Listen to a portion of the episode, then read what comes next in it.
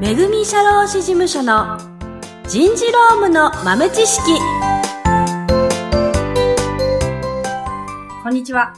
社会保険労務士の市川めぐみです。こんにちは。社会保険労務士の青木ゆめです。はい。社労士事務所でラジオをやってみようということになりまして、今日第1回、よろしくお願いします。よろしくお願いします。今日は自己紹介をしていこうということになっております。はい。はい。では私から、所長の市川めぐみです。所長。所長です。社長です。あの、社会保険労務士法人にいたしましたので、一応社長ということになっております。えー、事務所の自己紹介からいたしますと、えー、2012年に、えー、市川めぐみが個人事務所として、ここ、荻窪で、めぐみ社労士事務所を立ち上げました。荻窪から、そうなんです荻窪駅から徒歩。今、2徒歩さん走って1分のところに構えています。はい。えっ、とですね、今、えー、事務所の人数が、えー、私入れて4人。で、そのうち3人が私入れて、えー、社会保険労務士有資格者と。結構珍しいんですよ、これ。あ、そうなんですね。そうですねうん。と思うんですけど、どうなんでしょう。すっごい大きな事務所だったら結構社労士さんいっぱいいてっていうのもあると思うんですけど、まあ、こじんまりとした 5人以下のちっちゃな事務所で、社労士ばっかりっていうのは結構珍しいんじゃないかなと思います。確かに4分の3ですかそう、らね。4分の3。うん。頑張ってくれるかな？4分の4 ?4 に。分の4。怒られちゃうかなまあ野望という、希望ということで。はい。いや、まあ、そうなったらね、嬉しいですよね。まあ、でも大丈夫です。で、でななので、必ず、その、お客様の担当に社労士がつけられるっていうのは、いいところかなと思ってます。はい。そうですね。あと、社労士、社労士のイメージを覆すようなキャラクターが揃ってますね。そうですね。そうですね。はい。うん。今、私と、青木と、もう一人大塚、社、三人社労士がいますが、そうですね。あの、なんかどこか違うところで、社労士がすごく真面目でちょっと苦手だったんだよねっていうお客様から信頼を得てますね。真面目じゃない、ね真面目じゃないというわけではないつもりなんですけど、私もその採用ではい、私がこちらのはい門を叩いたときには、い。市川代表ですか？いいですよ、市川さんで。市川さんはのキャラクターにはい、まずびっくりしました。そんなにびっくりするところ、どこかですか？いや、ともすると、はいその社会保険労務士、はいあとまあ社長さんっはい。て、はい。もう自分とははい。ちょっと世界が違うかのような。あうんなんかあの、は話すにも。なんか構えてしまうようなところがあるのが、はい。なかった。なかったと。あそれいい意味ですよ。いい意味でね。はいいい意味で手つければ何言ってもいいですよね。そんな話聞きました。はい。それは嬉しいですね。嬉しいことですけど。いや最近、逆に、なんかどうしたら威厳が出るのかなってちょっと考えたりも するんですけど、あの威厳なく、こんな感じで ずっと言ってます。そうそそれは私も永遠のテーマですね。威厳。威厳。そうですね。なんかもう万年ペーペーのような。万年ペーペーですかもう仕事はきっちりします。はい。そうですね。はい。努力家ですよね、青木さんは。ここではいとは言いづらいです。いや、はいって言ってください。頑張らせていただきます。はい。お願いします。はいあれ、なんか何の話したんだっけ？か事務所の話ですね。はい。で、事務所は今、えーなので、8年目 ?7 年目か。ちょっと思っちゃった。7年目なんですけど、えっ、と、大体顧問先さん、あの、うちの事務所は、えっ、と、基本的には、法人、会社のお客様の、えー相談、手続き、給与計算、もう本当に社労士さんにお願いする業務をやらせていただいてるんですけれども、はい。はい。顧問契約していただいているところが30社ぐらいかな。はい。で、えっ、と、顧問契約も関係なくお手伝いさせていただいたしたところが、だいたい60社ぐらいあるかなと思っています。で、一つ、ちょっと自慢なのが、あの、顧問契約がしていただいたところは、だいたい解除されないっていう、というのは、一つ嬉しく思っているところでして、あとは個人的な自己紹介。私ばっかり喋るのもあれなので、先に青木さんから 嫌そうな顔しないでください。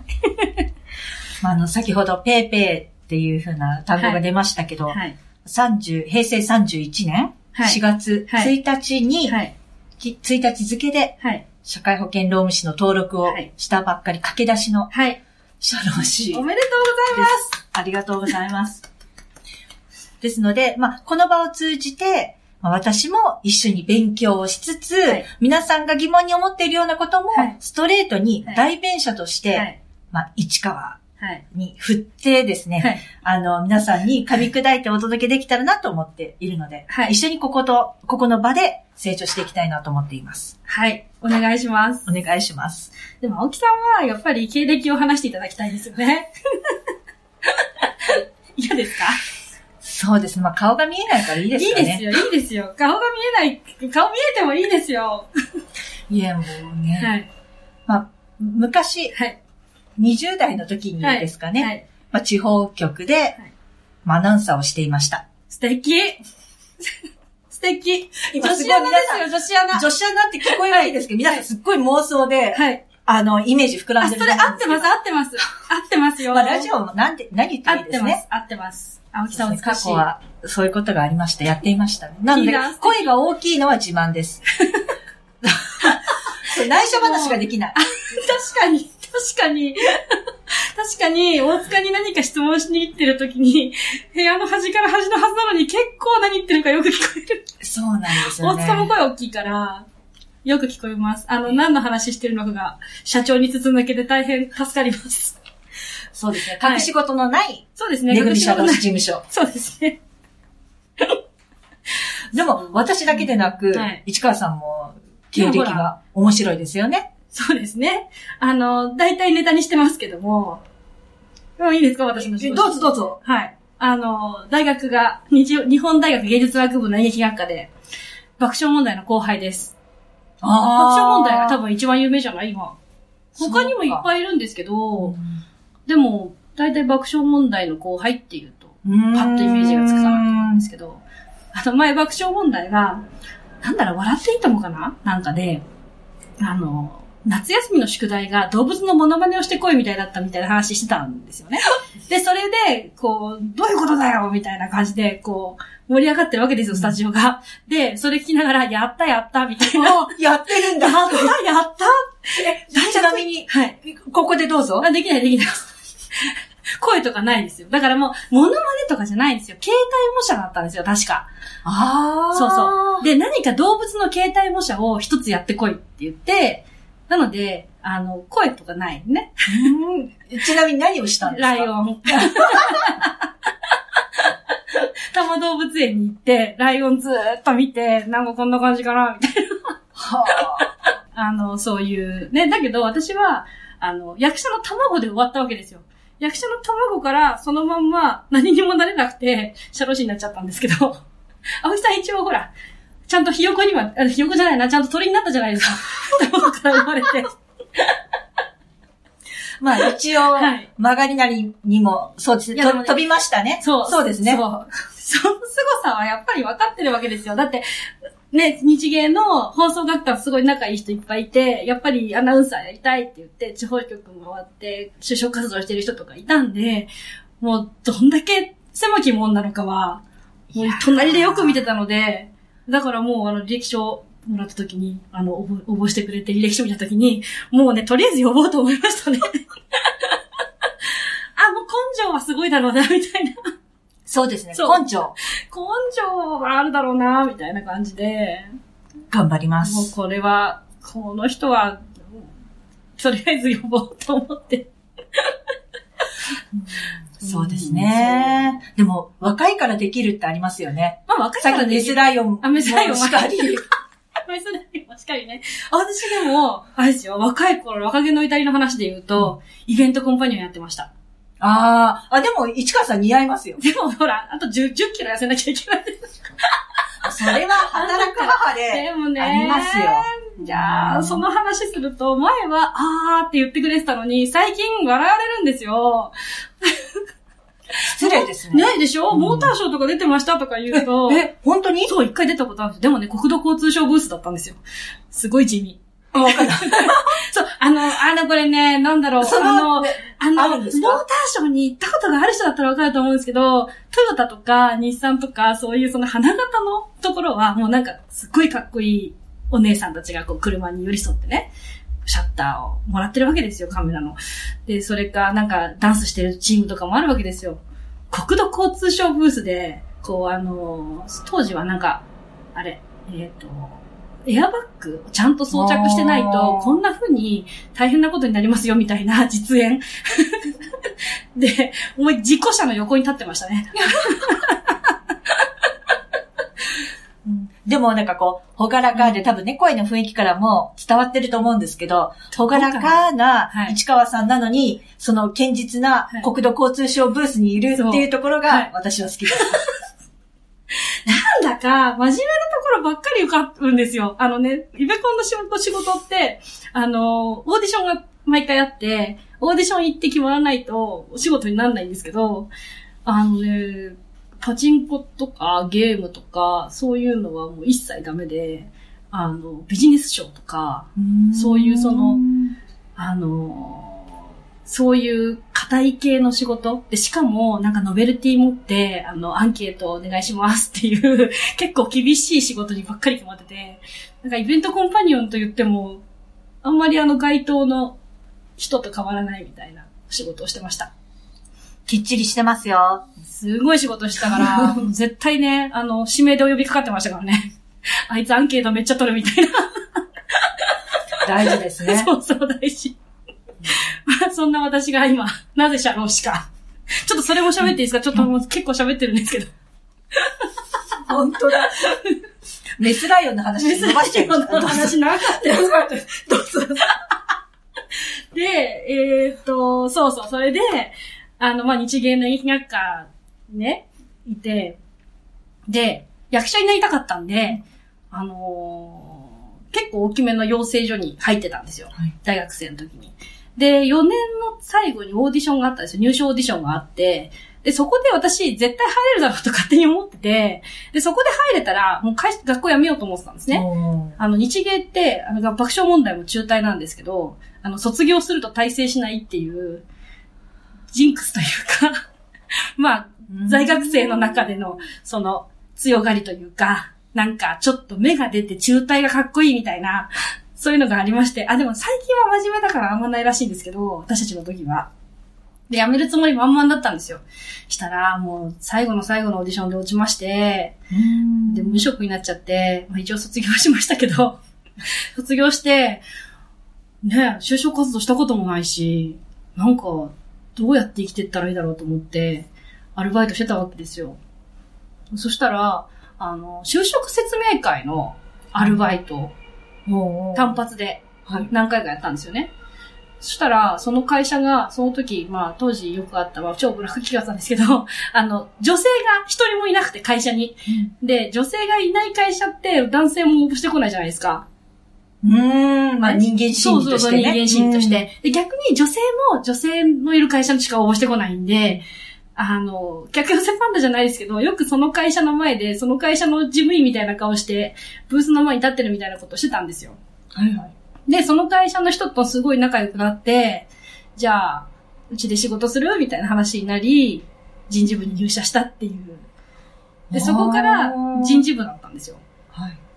で、まあね、役者ずっと芝居やってたから、声もでかいし、あの、学生さん何人集めても平気で会社説明できるから、これはいいって言って、新卒採用担当を、えー、入社した年からやってました。まだ若いですよね。そう。だから就職活動しないで採用活動してたんですよ。はあ。就職活動してないくせに、就活生に私も去年したからわかるとかしてたんですよ。ひどい。うーん。で、それであの、採用活動やっていて、で、そのまま採用の仕事をずっとやってたんですよね。で、その会社は、まあ1年半で退職して、他に行っても、やっぱ採用のお仕事をずっとしたんですけど、それで、えっ、と、まあ結構何回も転職していて、あの、まあそろそろ人事もなと思っていたら、そのイベントコンパニオン自体の友達が、今度私、イベコンの会社を立ち上げるから一緒にやろうって言ってくれたんですよ。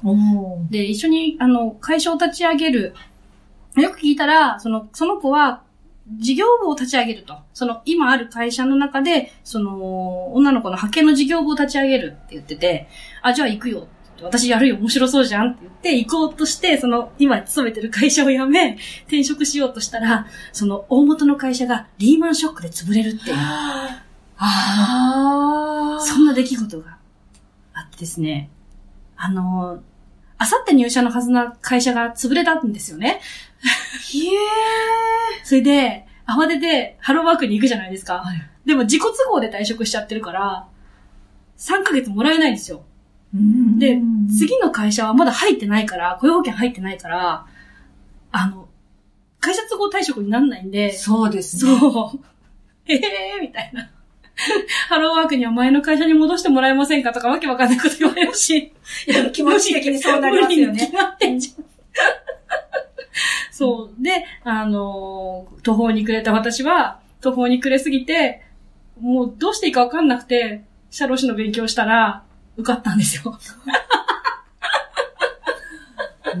そんな流れで、今、社労士をやっております。ちょっと長かったですねあちこちでしてるんですけど、この話。でも、市川めぐみを語るに、ここは外せないパーツですね。そうですね。あの、やっぱり一回ね、あの、自分、自己都合退職して、入るはずだった会社が潰れたっていうのが、やっぱね、すごいターニングポイントでしたね。うん会社って潰れるんだな、みたいな。一番心配なのは、あの、社長がね、今でもどこかで元気でやっているだろうかということですね。うん聞いてくれてるかもしれないです。そうですね。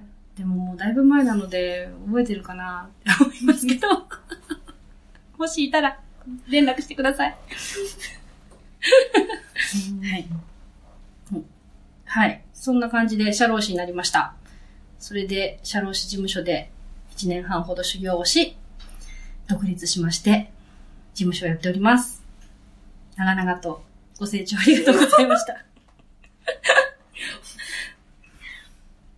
はい。というバックグラウンドがある市川なので、あの青木さんの前職の話はものすごい興味があるんですよ。でも、はい。あの、初めて会った時うに、んその、まあ、声の出し方だったりだとか、はいはこの人とのコミュニケーションとか、はい。何かはい。通ずるものははい。ありましたよね？あありました、ありました。ありましたありました、ありました。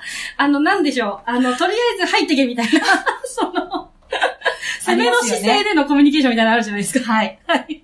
ですね。ありますね。はいはい。わかるわかる。それすごいわかります。でも、私もその、社労士目指すきっかけというのが、あの、第二子を出産するにあたり、はい。仕事を辞めなくてはいけないはい。となった時、はい。で、私も、まあ、某産婦人科に勤めてたんですけど、はい。産婦人科ではい。働くお母さんの味方をしてくれるかと思いきや、はい。まあ、現場での仕事っていうのもはいもちろん、ね、回さなくちゃいけないっていう現実もあるので、はい。仕方ないところはありますが、まあ、3ヶ月で復帰をしてくださいって言われて。で、私は子供との時間を大事にしたかったので、はい。辞めますはいっ。てなったんですね。で、その時に人事の方に、はい。任意継続をされますか？はい。言われて、はい。はい。任意継続ってなんだ？と思ったわけです。はい。で、まあその時はとりあえず、いえ、しませんって言って辞めて、はいで、夫の扶養に入り、はい。で、まあ子供を産み育てて、はい。で、しばらく経ってから、はまあ6ヶ月ぐらい子供が生まれて経ってから、はそういえば、任意継続って何だったんだろうとふと思い出したんですよね。次に社会に復帰するときに何かこう仕事を、はい。こう社会との接点を持つときに、はい。どうしようかなと思っていた矢先にふと任意継続っていう言葉を思い出して、はい。で、まあ、これ聞いてくださってる方で任意継続っていうのがピンとくる方、来ない方いらっしゃるかと思うんですけど、はい。その今入っている、はい。その社会保険、厚生年金保険と、はい。あと、まあ、協会店舗が多いですかね。まあ、組合の場合もあるかと思うんですけど、その今、会社が入っている、その健康保険にはい、継続して辞めた後も2年間はい。はい。入っていられるっていうものなんですけど、はい。もちろん社会保険料の負担、その健康保険料の負担っていうのはあるんですけど、はいはまあ、自分で選択ができたんですよね。でもはい私は、その選択をせず、まあ、はい夫の扶養に入ったわけですが、はい。任意継続、もし自分で健康保険料を負担して、はいその健康保険、はい。協会憲法にはい。継続して入っていたかもしれない。その選択が、その私ははい。辞めるときには分からなかったわけです。でも、その6ヶ月子供が生まれてから経って、はい。あ任意継続ってそういうことだったんだ。はい。はい。で、これを知らないで、はい選択をしない人もいるだろうなと思った時に、あ、自分はこういう手段もありますよっていうのを提示してあげられたらなと思ったんですよね。はい。はい。で、その社会保険のその手続きとかを勉強、ちょっとみんな見ていく中で勉強が面白いと思って、社会保険の資格を、はい。私はあの、某、あの、通信教育で家で子供を育てながら勉強して、すごい。で取ったんですけど、はい。大変だったでしょだからその、はい。市川さんと通じるところは、やっぱりこう、自分の、やっぱりこう、身に置き換えて、うんはいそのきっかけというか、はい。そのバックボーンに、うん自分はこうだったから、は次、こうして手を差し伸べてあげることができるかもしれないっていう思いは、市川さんもあるじゃないですか。あ、そうそう。私もあるし、はい。そういうところから、はい皆さんのちょっとでもお役に立てたらなっていうのははい。ありますね。そうですね。あの、それで思い出したんですけど、はい私、社労士になったきっかけの一つが、その、前のね、えっ、と、テストを受ける前に勤めてた、採用担当で勤めてた会社で、あの、労務の人がいて、私採用しかやってなかったんですけど、で、労務の担当者の人って、労務も給与も全部一人でやってるから、結構あの、追い詰められちゃうポジションなんですよね。で、従業員の方からもいろいろ聞かれるし、あの、上の方に行くとなんか冷たくしられるしみたいな、結構板挟みになるポジションで、すごいその人が社労士さんをすっごい頼りにしてて、もうなんかすぐ頼る社労士さんに連絡してて、あの、あ、こういう人を支えてあげられるんだなっていうふうに思ってたことも一つありました。そうそうそう、そうなんですよ。そうなんですよ。だから、うちの、あ、そうそう、そこで結びつくんですけど、だからうちのそのキャッチフレーズ、一番最初のあの、御社の人事担当者っていう風にキャッチフレーズを掲げてるんですけど、あの、なんかこう、人事部みたいな、なんか人事部長みたいな偉い立場でもなく、その従業員の、に、もう全くより、まあ寄り添う、寄り添うというより、その間、バランスをとって、その人事担当者として、えー、関わっていく、支えていくっていうようなことをやりたいなというふうに思っています。うまくまとまりましたね。はい。はいう感じで、あの、来週以降は、あのー、時事ネタや社会保険の話などをしていこうと思います。来週も聞いてください。よろしくお願いします。よろしくお願いします。